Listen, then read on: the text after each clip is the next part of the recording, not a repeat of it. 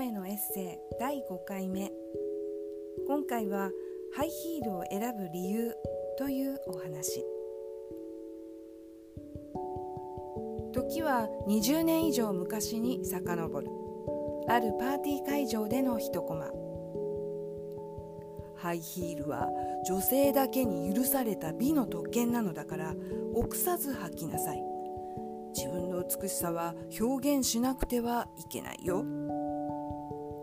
これは日本のプロダクトデザインのパイオニアであるエクアンケンジ氏が20代の私に向けた言葉である。エクアン氏は私の最初の大師匠。どちらかといえば長身の私は当時ハイヒールを履くことにためらいを感じておりおそらく見かねての師匠の忠告だったのだろう。男女雇用機会均等法初期世代としてはそうは言っても男社会。ハイヒールに埋め込まれたステレオタイプの女性らしさに反発を覚えていたのも事実だ。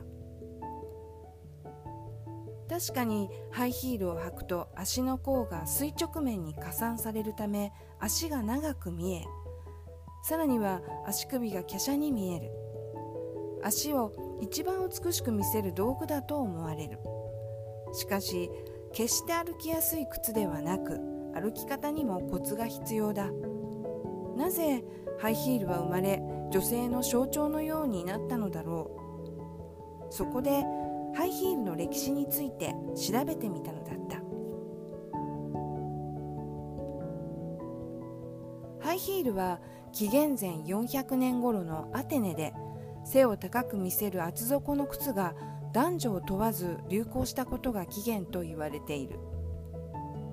それからしばらくはつま先のデザインにこだわる時代が続き再び厚底が現れたのは1500年代。イギリスフランスの君主たちが高いかかとの靴を好んで履いたという記録がある。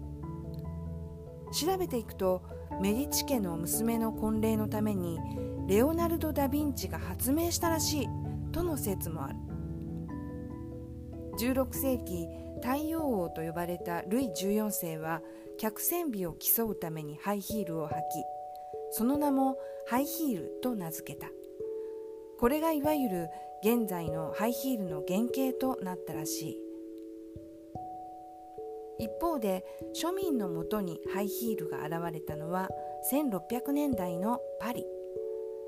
当時のパリは下水設備がなく汚物を道に捨てていたためそれを踏まないようにつま先立ちで歩くことを強いられていたがそれを補助するためにかかとの下に添えをつけたという。ここまでの間ハイヒールは男女を問わず好まれた靴のスタイルであった。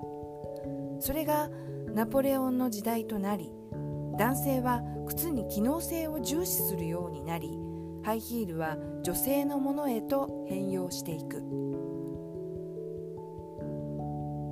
20世紀になると初めてドレスのスカート丈が短くなり女性の足元がスカートの外に出るようになる。足を美しく見せたいという素直な欲求と女性がやっと活動的になれた。さっそうとハイヒールで歩く姿は新しい女性の象徴として世界に広がっていったのだ。このように振り返って私は誤解していたことに気づいたのだった。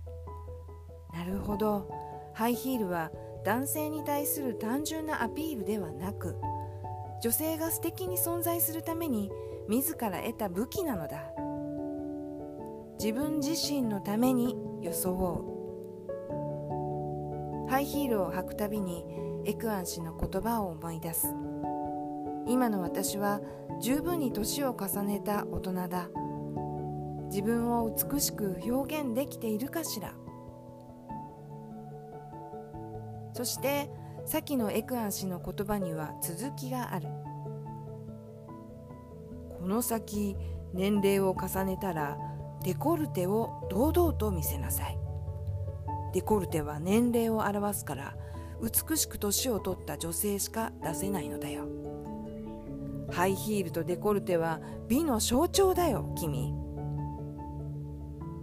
確かにヨーロッパを旅すると40代以上の女性がデコルテラインを堂々と見せて颯爽とハイヒールを履いている光景に出くわす。若い女性の弾けるような輝きとは異なる人生を味わってきた深みのある光だ。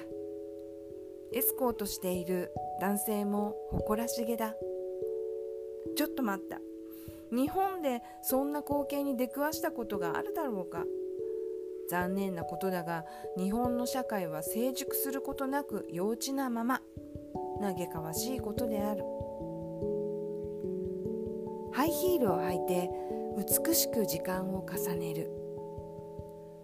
女性として生まれてきたからには最後までそうありたい。さあハイヒールを選ぶ理由というお話いかがだったでしょうか？私実は最近はすっかりハイヒールを脱ぎ捨ててビーチサンダルを履いてしまっております。鎧をまとう必要がなくなったのかいやいやそれは寂しいな。まだまだハイヒールを履かねばとお話ししながら反省しきりです。それでは、えー、今日はこの辺で。次回をどうぞお楽しみに。ごきげんよう。さようなら。